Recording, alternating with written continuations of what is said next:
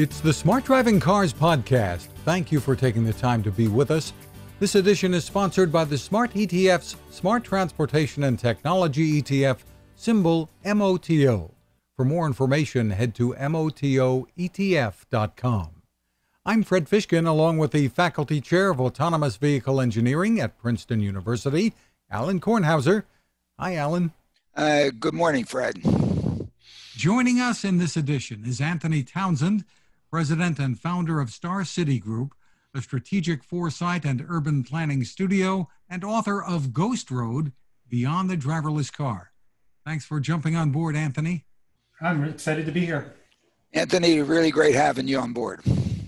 Thank you. You authored a piece on Medium recently with the eye catching headline The 100 Year History of Self Driving Cars. Mm-hmm. Among the things you talk about was a, a General Motors exhibit at the 1939 World's Fair. I, I, know you weren't there, but tell us about that. I was there, though, probably. No, uh, no, I guess I wasn't there either. I wish I would have been there. yeah, I think this is um, uh, the exhibit was called Futurama. Uh, it was designed by Norman Bel Geddes, who was a um, sort of the father of streamlining, I guess, in American design um, kind of a well-known figure um, who helped really set the tone for industrial design in the U.S. going into the uh, the post-war boom. And um, you know, this is 1939, uh, New York, tail of the Depression. Um, country was actually still in sort of the second trough of the Depression. Um, and uh, you know, GM was laying out what they thought was a vision of, of metropolitan America based on automobile, um, which is something that I think a story of that event that has been, you know, millions of people went to this exhibit. It filled an entire hall. There was a whole motorized kind of ride that went around it. Um, and if you go look at it, there's some great films online. You know, the city they were depicting kind of looks like Houston or looks like Atlanta. It's a city of, of you know, freeways, high speed freeways, and tall glass and concrete towers and, and sort of low density settlement, um, although very high density commercial centers. Um, you know, it's kind of like what we built. Um, and, uh, you know, this was the vision, as I write about in the book, that sort of, you know, service people went off to war with and, and came back and, you know, fully expected um, to, to be delivered to them. And, and in many ways it, it was, took a generation. But there was a little sort of regarded piece of that vision, which was that um, the the highways uh, depicted in that exhibit were, were fully automated, um, and it was a vision of automation, sort of mainframe automation, a kind of centrally coordinated like ground traffic control system uh, run by uh, a metropolitan governmental authority dispatching vehicles via radio control and guiding them down the highways, um, which at the time uh, was, you know, made sense given the technologies of the day um, and, you know, the sort of um, planning regimes that we, we had in place and the, the trust in government competence to, to deliver uh, a, an efficient large scale system like that. Um, and uh, you know i think it's just kind of fascinating how far we have come from from that vision to uh, the the prevailing vision for uh, automated transportation automated vehicles today which is that all of the intelligence is boiled down and loaded onto the vehicle. And in many ways it's a vision that's very hostile to government getting involved at all uh, in the rollout uh, of that of that system um, even though uh, you know it actually takes advantage of, of lots of public infrastructures or publicly funded infrastructures to, to, to do its work. Um, but you know, I, I, think the reason I put it in there um, was it's, it's just such a, a, pivotal moment. It's also the 30s is the time when you start seeing all kinds of depictions of automated vehicles in science fiction. Um, not just exploring the exciting stuff, but also exploring some of the really scary scenarios um, what today we would call, you know, like a, a cyber a cyber attack. Um, you know, and, and the whole automated vehicle fleet going renegade and killing thousands of people. Um, you know, scenarios that we're, we're contemplating now as we think about cybersecurity regimes for automation. So I think it's it's it fascinated me, you know, just how long these visions have, have been in our culture and not just in our culture, but like in in the engineering world. Uh, we've been thinking about this stuff for a very, very long time. Um, and it's just now that like the need and, and the wherewithal to do it has has kind of come to fruition. It kind of took maybe Google to come along to wake everybody up and say, "Hey, this stuff is real. Let's get going." Huh? Sure. Yeah. I mean, this October is going to be 10 year anniversary of the unveiling uh, of, of the Google self driving car project. And, you know, I think as, as you both know, um, it really, um, that came, God, like 12, 18 months after the global financial crisis. Yeah. I don't know. I, I would guess GM and, and Chrysler were still probably at some stage of their bankruptcy saga.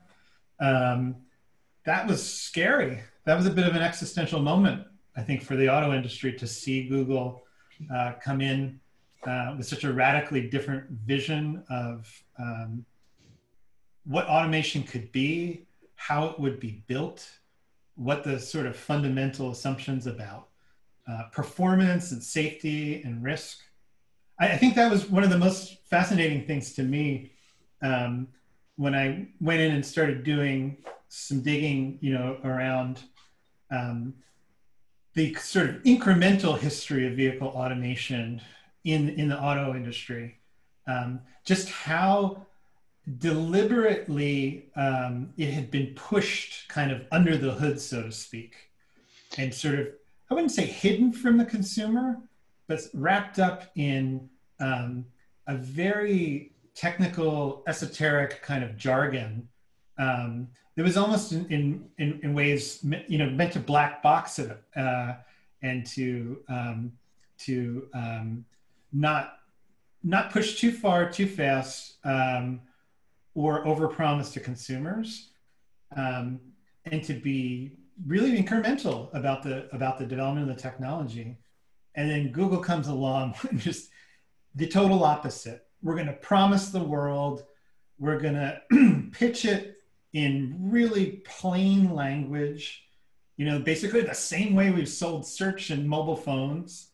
We're not going to call it ABS and EBS and DSC and all these crazy acronyms.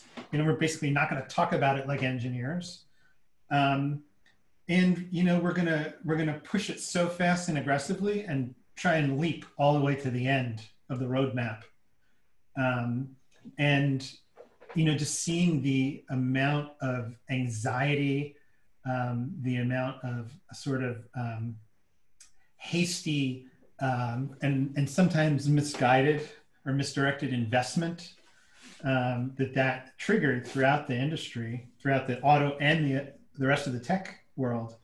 Um, you know, it's just really been fascinating. And here we are 10 years later, you know, and a lot of the, the fundamental promises of of you know that Google announcement have both been delivered, mostly only by by Google, and, and, and not delivered uh, in many ways by the rest of the industry. Yet we've had all this other interesting stuff happen, um, and so that's what I was really trying to get at in the book is like, it's not so much about oh you know automated vehicles were um, sort of snake oil and this was all just a big a big uh, puff of hot air um, but really rather that the story has changed. And it's actually quite a sort of familiar story for for emerging technologies that the end goal you know 10 years later maybe has turned out to not be what we thought it was that the real place this gets traction maybe isn't in passenger vehicles um, or sort of automobiles but it's in um, personal electric vehicles or it's in really big commercial vehicles and transit vehicles. Or it's not in passenger vehicles but in in freight vehicles. Um, and uh, i think like that's the kind of shift to me that's just really fascinating because it, it creates such great opportunities for for cities to to think okay this is now really created an enormous toolkit and opened the possibilities to shape this technology in a way that aligns with what cities have been trying to do around mobility, which is get away from the car as being the only solution for every single problem.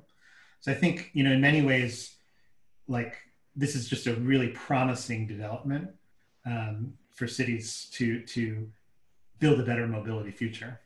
You know, one of the things we talk about uh, a lot on the podcast and a big thrust of, uh, of Alan's work is providing mobility for all and having more recently we're talking about having the people who are going to use this technology, use these no, new mobility systems, have them involved now at the outset in designing this, telling the engineers, the Googles and, and, and Ubers and, and more, what they want, what they need, how, how it can really serve their needs.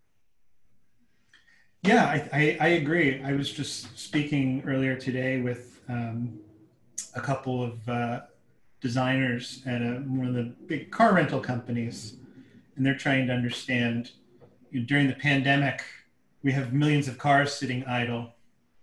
Is there a way that we can connect these to people who are struggling to access the things that they need?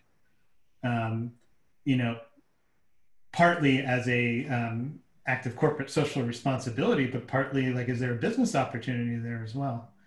And um, you mean you mean using their rental vehicles to provide yeah. transportation to people who need it?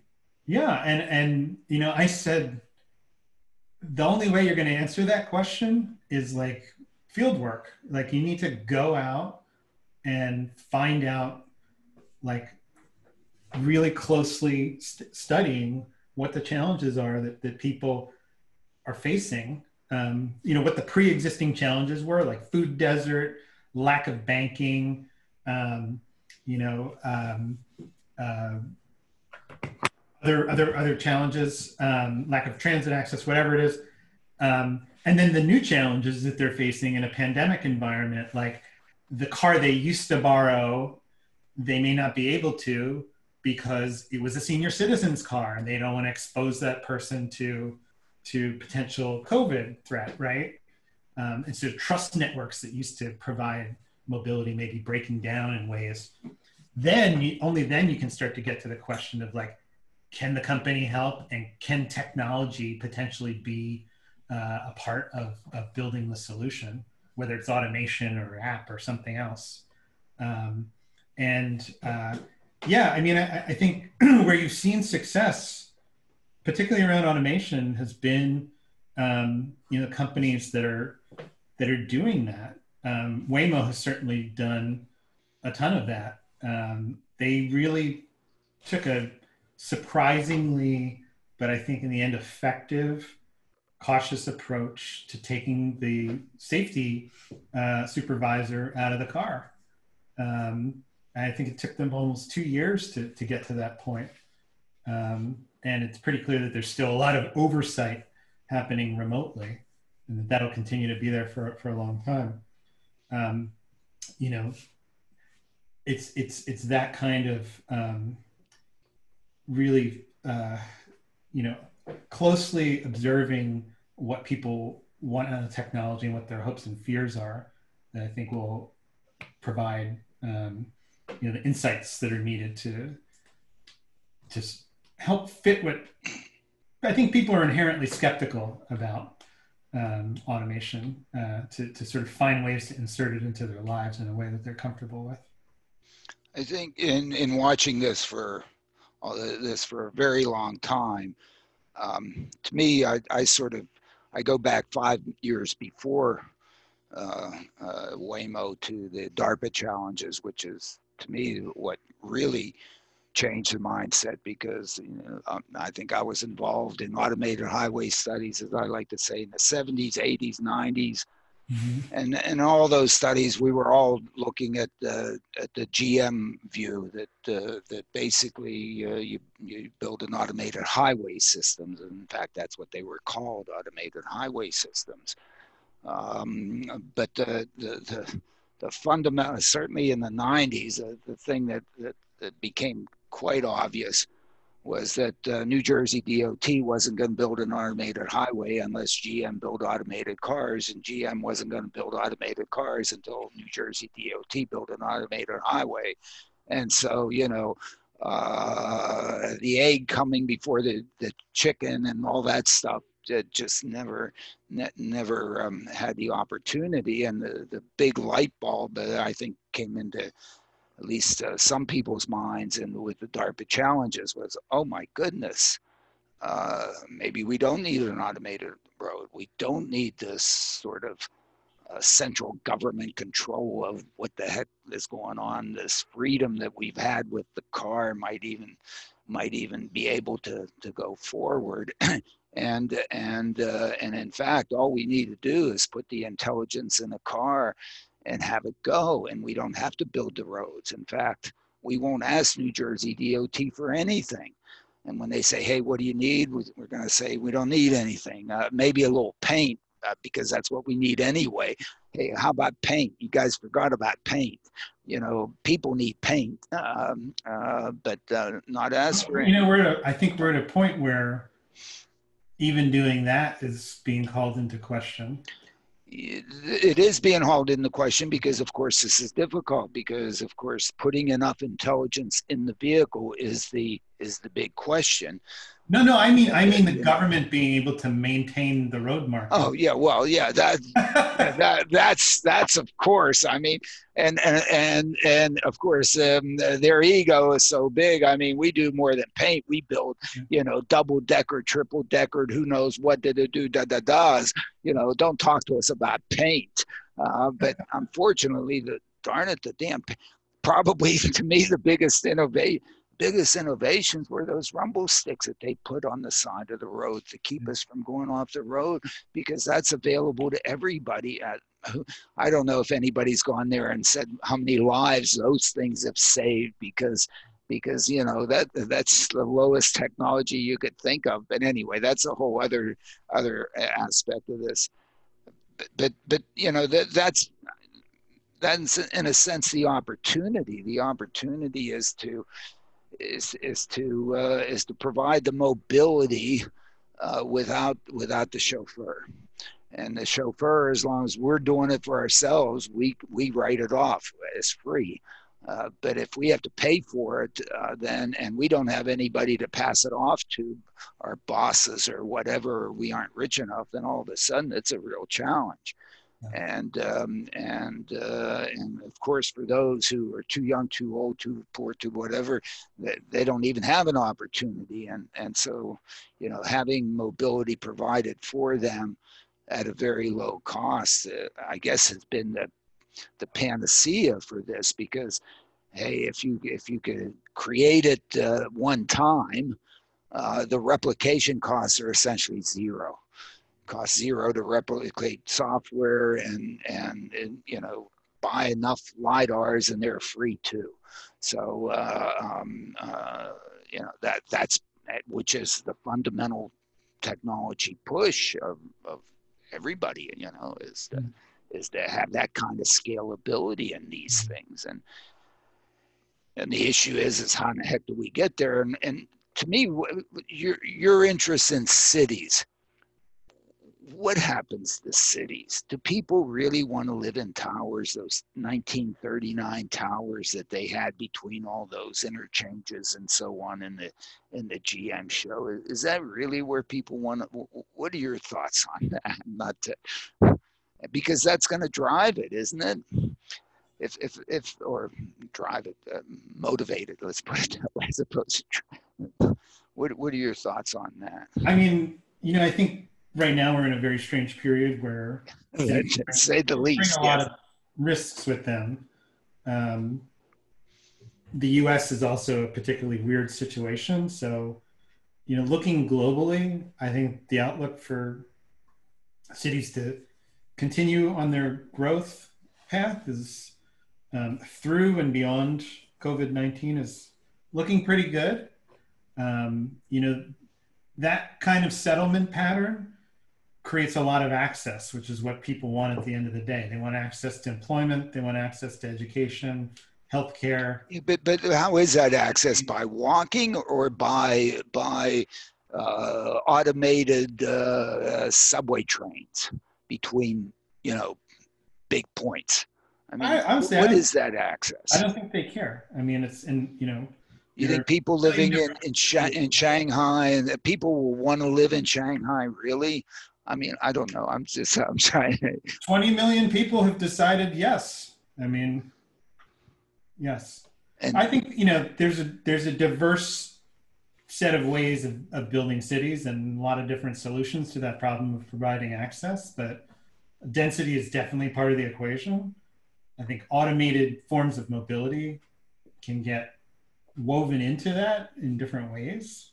Um, that's why you know I, I in the book tried to take a look at a variety of vehicle types and really make the point that what this is going to do is make all all the kinds of vehicles that we use to get around cities better, um, including automobiles. Um, I think D- David King, a friend of mine in Arizona State, has made this point, you know, really well. That yes, um, automation could make transit cheaper, more efficient, more frequent. It's also going to make cars more appealing because your car is going to be able to, your automated car is going to be able to do all kinds of things that your car, you know, your human driven car can't do. Like it'll be able to take itself to the gas station, take itself to satellite parking, take, you know, take itself to the dry cleaner to pick up, uh, you know, um, I have been running a mental exercise during the lockdown, thinking of all the things that I would have used a fully self-driving car for, so that I didn't have to leave the house. And it's a pretty long list. Um, so I think, you know, so, thinking w- about w- what do you think it requires the car to be able to do to do that?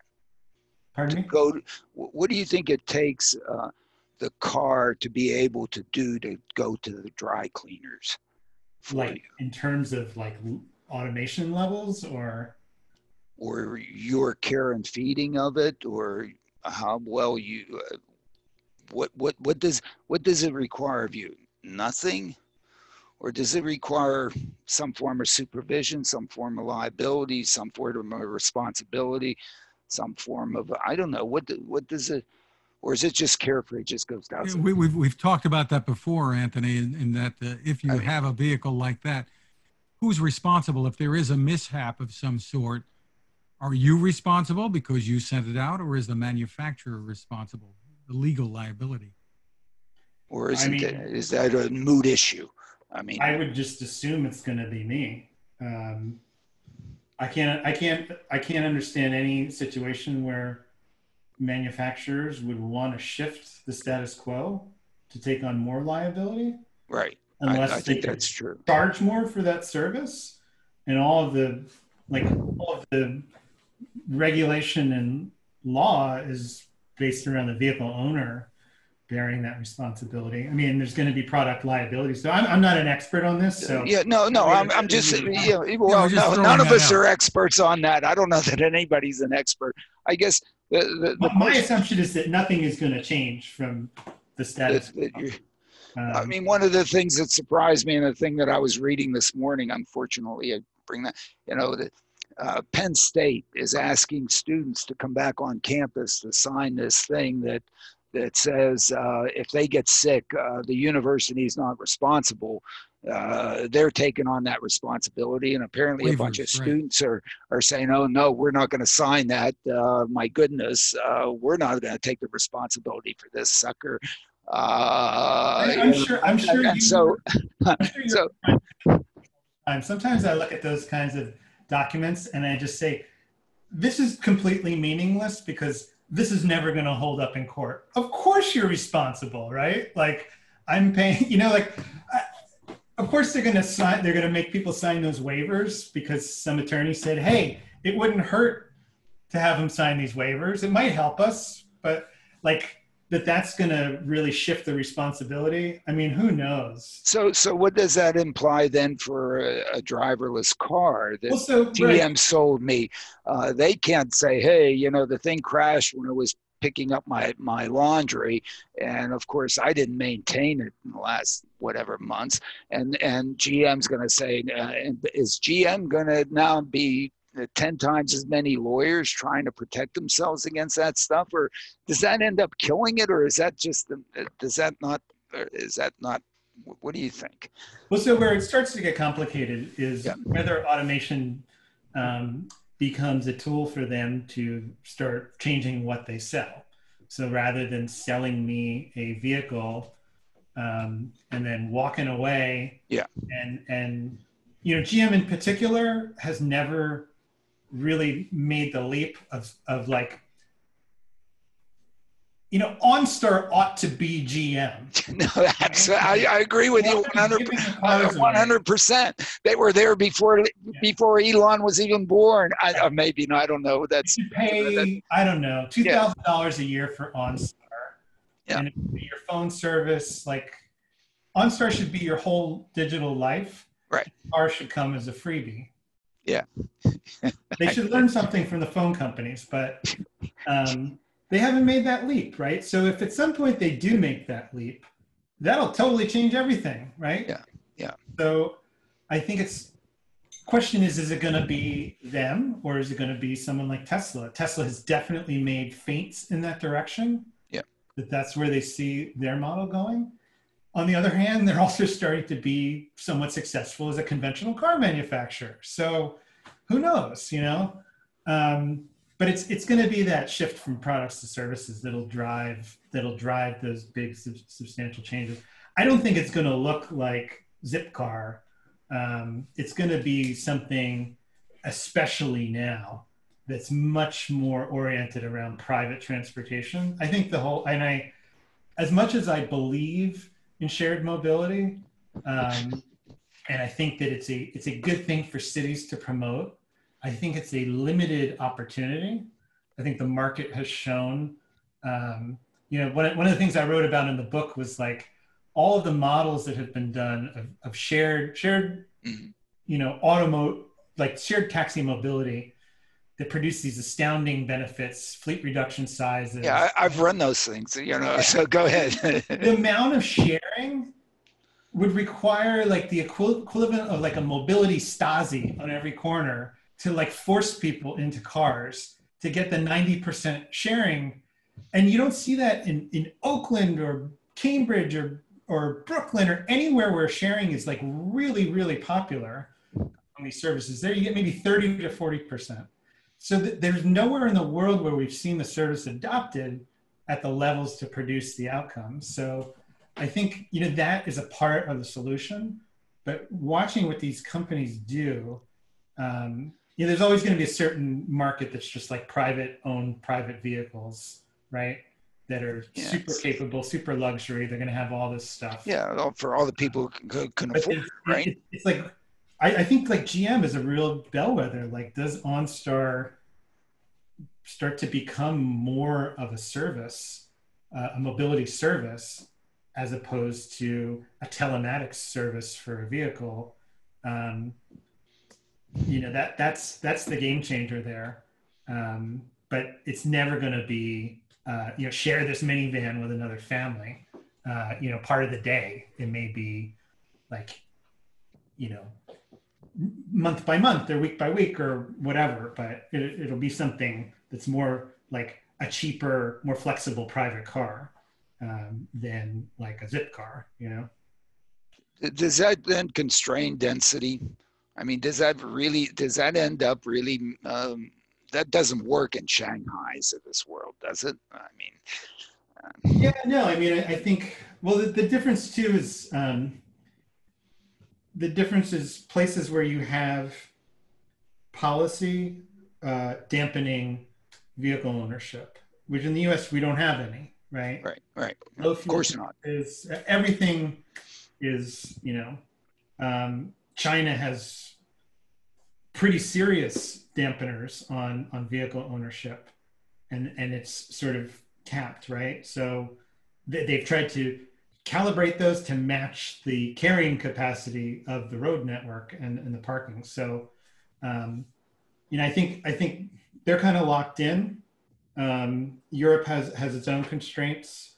I, I think in the U.S., you know, like I, I struggled a lot with this in the book um, not just because Yeah. You know, the U.S. is such a is such a unique beast in terms of auto dependence, sprawl, decentralization, but also because it's just my own sort of um, ambivalence about it. Like, I grew up in the countryside, and um, you know, I, I wrote about this at the end and sort of the afterward. Like, yeah, it's, it's, what if I could live three hours from Manhattan and press a button and go to work? You know, like the fact that I, um, you know, am considering this tells me that tens of millions of people in this country are going to really want that.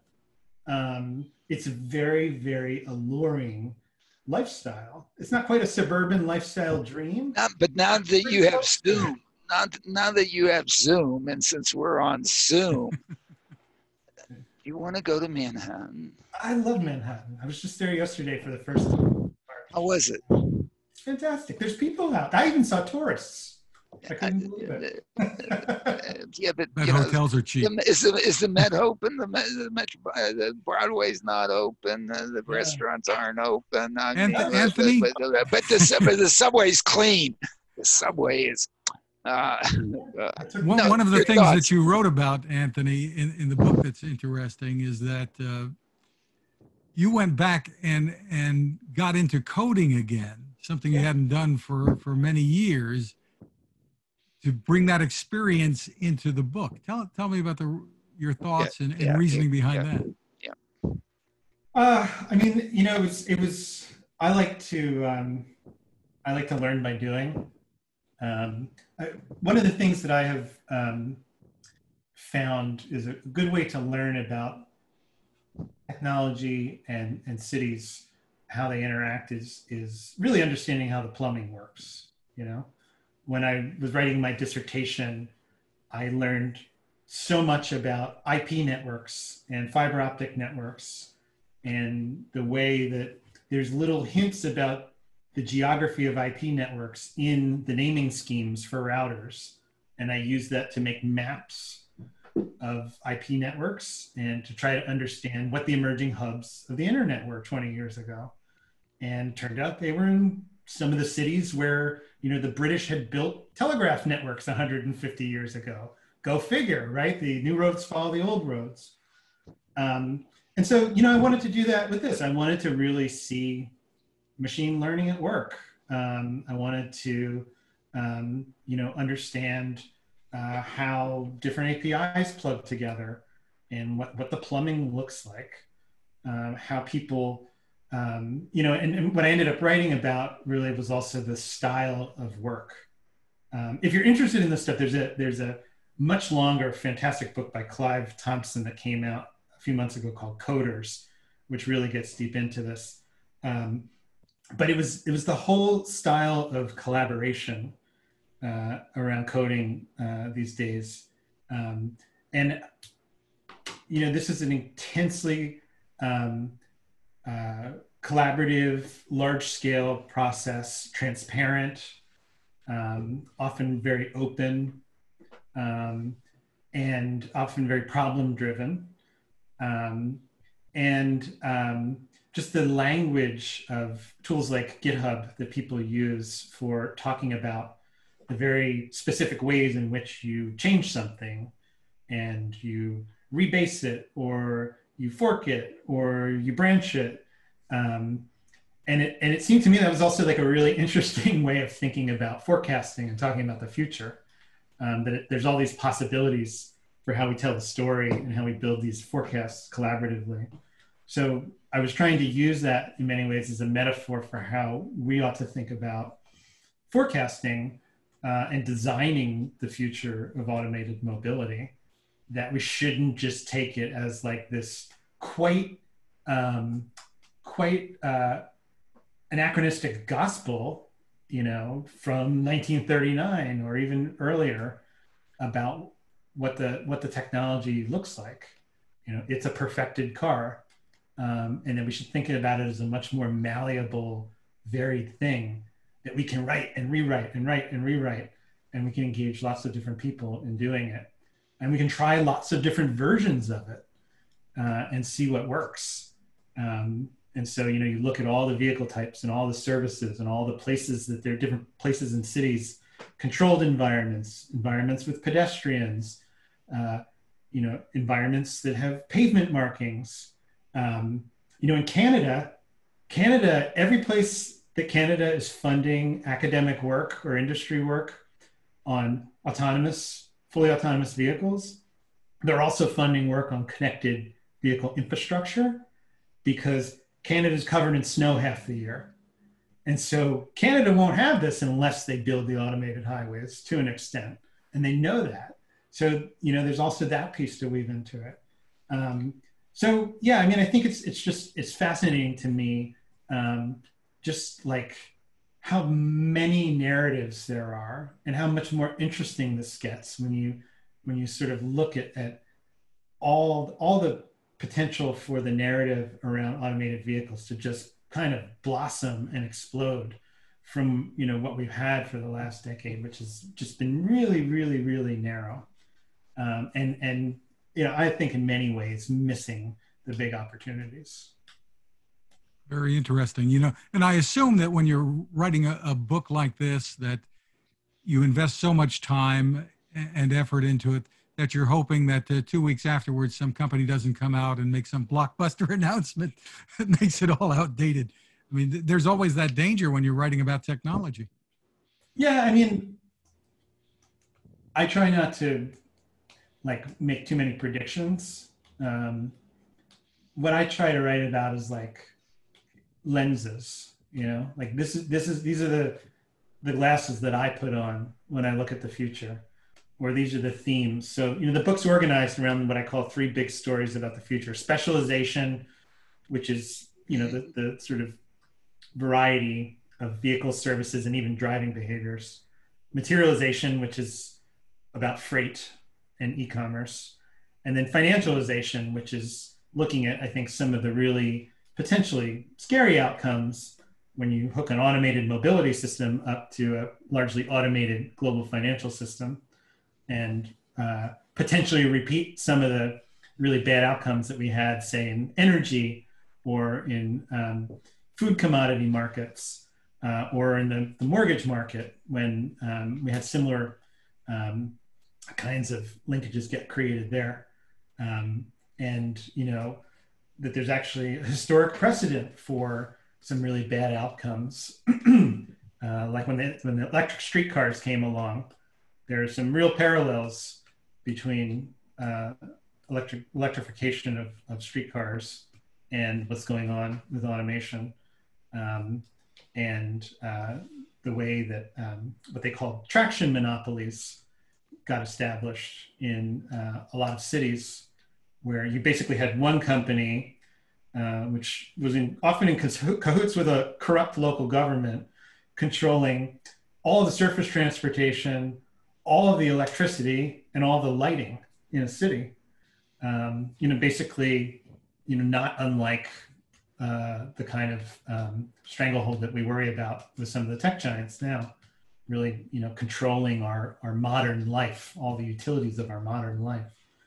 Um, and so, you know, I think those things aren't going to change. I think 10 years from now, specialization will still be a great, it'll be a, useful lens. Materialization, I think, will be useful lens.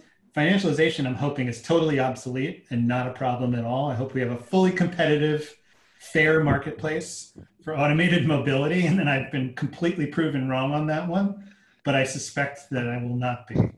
Um, but is isn't the objective of capitalism to create a monopoly? I mean, you know, every every capitalist knows that uh, if they can get um, uh, and monopoly 80% of the market share uh, look at our tech giants now i mean whatever we're we're Sure. I mean, it's the objective. It's not a desirable outcome. I I, I understand.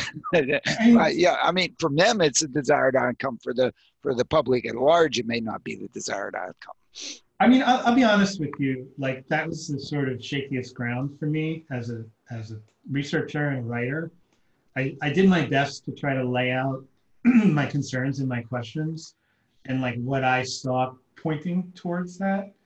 Um, and then to you know provide some of the historical breadcrumbs to give people a sense of why I thought it was important. Uh, I think there's a lot more to do there. There's there's a bit of unfinished work.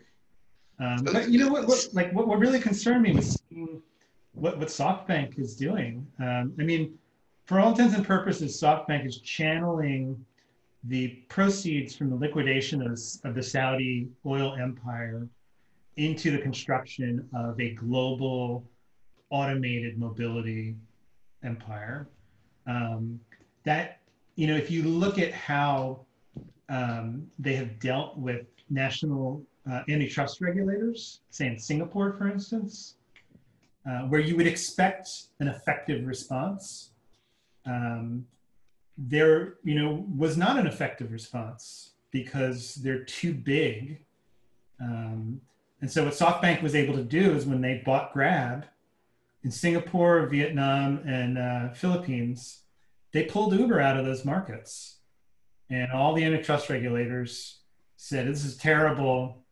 You know, the Philippines and, and uh, Vietnam, they got off pretty easily. Singapore levied like one of the largest antitrust fines they've ever levied. It was like $20 million. It's like a half a day's operating profits or something. And um, yes, I mean, if Singapore can't control them, I mean, who can, right? So, um, and they've been systematically doing this now. So I look at that and I think that's that's probably a bad thing. And um, you know, comparing it to to um, so that's that's one set of, of one sort of data point. I mean, another data point is to look at look at Waymo and you know, are they sufficiently far ahead now as we enter this like trough of disillusionment around around self-driving that like nobody can catch them um that's a that's a you know a, a realistic question. But, but the, the the problem I think for Waymo is that they they have their part of the market is still at zero. I mean, you know, they they they moved six people around uh, Chandler, big deal. I mean, this is uh, you know, and the reason why SoftBank's in this is is global mobility market is is an enormous market, and if you have it, but but you have to get in there and actually provide mobility. And so far, nobody's providing any mobility. They have, you know, a bunch of things they can put up on shelves. They have, you know, some code that they've written, but nobody's out there actually uh, delivering it. You know, in in in the in the uh, purchase world, Amazon is actually delivering you know things that you buy online. They're actually doing that. Uh, the uh, so um, um, you know they're we're, we're we're still at the enormous beginning. We're still maybe at, at, at 1939 on this, uh, you know, for all for all we know. I mean, uh, yes, I mean, that, like Amazon's another great example. I mean, an Amazon last mile monopoly. Like, what if nobody else can move, move oh. freights, move freight, you know, as cheap and as fast as Amazon?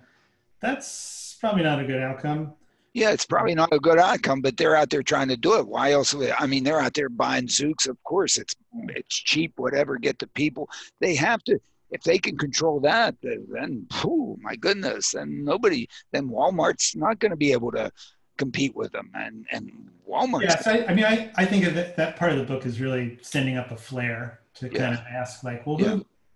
who cares about this? Um, and is this something we need to keep an eye on?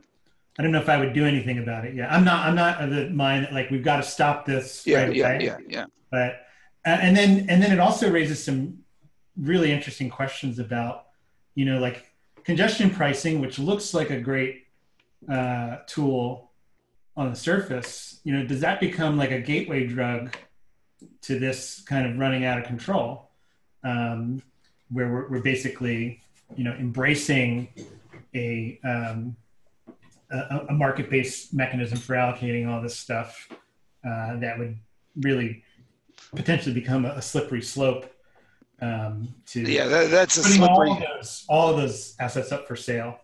Um, very very interesting insights anthony. So ghost ghost road is the name of the book. We'll continue yeah. in just a moment but this is a good time to remind you about our sponsor the smart etf's smart transportation and technology etf symbol MOTO. To get more info, head to MOTOETF.com. on the website. It's a good idea to read the white paper. It's titled The Smart Transportation Revolution. It's under the Insights and News tab there. Lots of great information to help you make informed investing decisions. ETFs, as you may know, are a smart way to uh, spread risk with investments and focus on a particular category. And the site again is motoetf.com. Getting to some of the headlines in the latest smart driving car newsletter, both Lyft and Uber are now saying they would shut down in California if the state forces them to classify drivers as employees. This is this battle's been going on for a while. It seems to be reaching a head. Yeah, and shut down temporarily until they can somehow get the courts to maybe um, have uh, the state back off. Uh, um, you know, unfortunately, um, those uh, those folks um, probably need a living wage and need some support. And so, unfortunately, the driver doesn't come for free in, in Uber Lyft. And of course, that's uh, that's why I continue to work on the driverless pieces until until you can pull the driver out the, out of there. You can't provide that mobility uh, at an affordable way. And um, but unless once we do the, do do the the technology, uh, California decides to say, oh no, the driverless technology is now is now needs to be called an employee, and um, although that's tongue in cheek, uh, I mean, uh, I guess it won't ask for too much health care coverage if it's. Of course, during the pandemic, revenues that they've both reported, Lyft and Uber, have kind of fallen off a cliff here. Yeah, well, it's not being used. People, people aren't going places. Uh, they're, you know, uh, mobility's down. So yeah. I mean, Uber has shifted quite markedly towards delivery of food, which is Uber Eats, yeah, much lower margin. Yeah, yeah, and one wonders whether or not uh, you know the, the, sure you can do that. The, the to me the to me the real value is providing mobility for people who need to go from A to B. Uh, when they want to go there and to do that affordably and that, that's the improvement in the quality of life of those people and and uh, somehow we still have to have to do some of that. Although Anthony, I'd like to get back to one more of your little points, if I could take another minute of your time. Since you grew up in a rural area, okay, I'm I'm really wondering, do you want to live in Shanghai? Uh, not Shanghai, but a Shanghai. I mean, do you want to live in a tower? It, it, it really is that the right place for people to live? you know, I think people have a variety of preferences, and um, there are a lot of reasons why people find those kinds of dwellings appealing. Um, again, they want access to things that are in central cities. Um, you know, is it, is it only the people that also have a place out in the Hamptons or at uh, or or on the Vineyard, and um, you know, uh, what about the real folks? I mean, yeah, I think people go through um, changes at different points in their life too, where they have different housing needs. So, um, but yeah, I mean, there's there's also um, energy consumption considerations that um, you know it tends to, in general, be more energy efficient to pack more people, you know, into less land, and a whole bunch of things. So I think there's some some certainly some um, social interest in in having that. But um, yeah, I mean, I don't, I don't think it's fair. I don't. I'm not like Ed Glaeser, you know, who lives in the suburbs but says that everybody else has to live in a high rise. uh, good. I'm, I'm glad you're not. uh, yeah. I live in a row house in Jersey City, so I sort of split the difference. Yeah, yeah.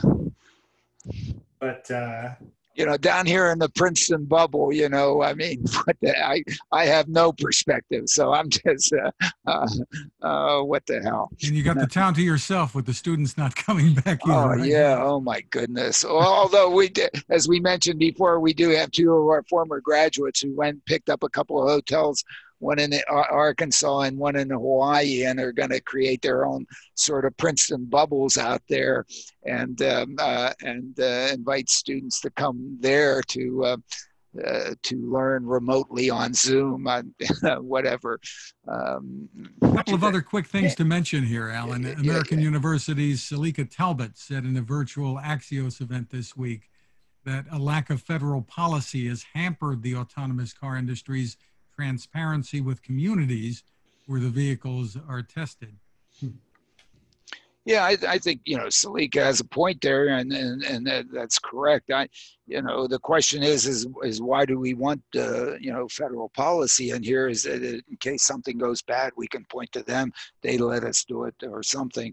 It, it, it'd be nice to have some leadership. It'd be nice for for for someone to to be providing some overview on this, uh, so that especially with with the safety issue, which is all perception um, one can have a feeling as to whether whether or when this stuff becomes safe enough for for public consumption. And right now, it's um, everybody's actually competing on safety, which we've discussed many times on this. That uh, we should be cooperating on safety. We shouldn't be competing on safety.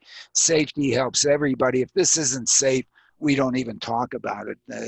Uh, 1939 GM, uh, everybody implied that it, it, was safe. Nobody was going to be out there. You didn't see any crashes going on in those little things that were going zipping back and forth. Uh, you know, it's always been assumed that it's safe. In the in the 1950s and 60s videos, you know, there's one car out there, and the, uh, you know, the safety has always been implied. It's been implied by the auto industry it wasn't until you know Ralph Nader came up and, and even began the question that, that anybody even began to even think that uh, why? Because hey if a product is perceived unsafe uh, nobody buys it.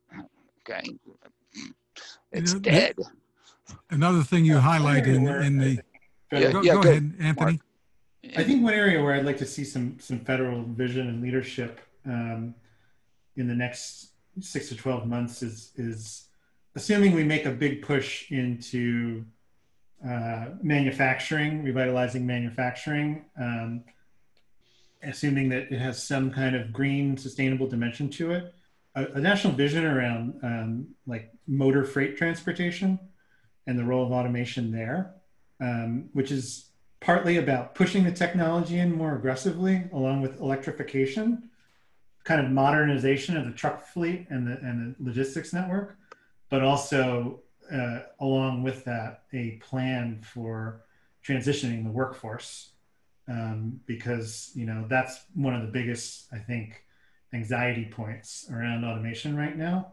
Um, but like as like a national project, a modern, clean, safe, efficient trucking fleet would really, you know, be a huge boost. I think, and especially if we could do it without throwing you know tens of millions of, of um, fairly low skilled people out of work with no prospect of, of future employment that would be uh, i think the right way to go and then you know um, there's definitely um, some good work going on in laying some of the planks of that vision but i think somebody in government has to really pull it together well, I, I agree with you. I, I tend to look at it a little bit um, more incrementally. I think I think that uh, that all this technology needs to improve um, improve the work environment for a trucker. I mean, you know, the fact that, that a professional driver has to sit there, I've said this many times, sit there behind a wheel for 10 hours a day, making sure that he or she is fully engaged, otherwise they die. I mean, the, the, this technology that goes out and supports them and, and, and really reduces the stress of the job and makes it much more, much more not necessarily enjoyable, but livable, a way to, to really support your family without totally stressing you out. And who knows what you do to combat that. We won't even go into even you know thinking about it and maybe okay give you an extra hour of service give you an extra two hours of service so you can better feed your hmm. family so you can be more productive do that get that really that that to me is within our grasp today and has ROI benefits to the, to, to the CEO of each one of these trucking companies because you know these truckers are they're, they're the part of their families. They they don't want to see them crashing. They don't want to uh, you know pull out of their pocket an, an average of more than 10,000 bucks a year for each truck for the self insurance that they put out there. You know do that once we do that really well, then we can talk about expanding it and do and having the person do more productive things and mm-hmm. sit there and keep the damn truck between two white lines, which is really tough, which requires a professional. But technology could really help there. I, that's kind of the way I've looked at that sucker. Before we wrap up, Alan uh, and Anthony, we, we always have to give our folks a, a Tesla update. Another interesting week for Elon Musk announcing a five for one stock split. The, the share price, of course, going crazy again. And he's announced uh, Starlink is manufacturing something like 120 new satellites designed for his new internet service per month.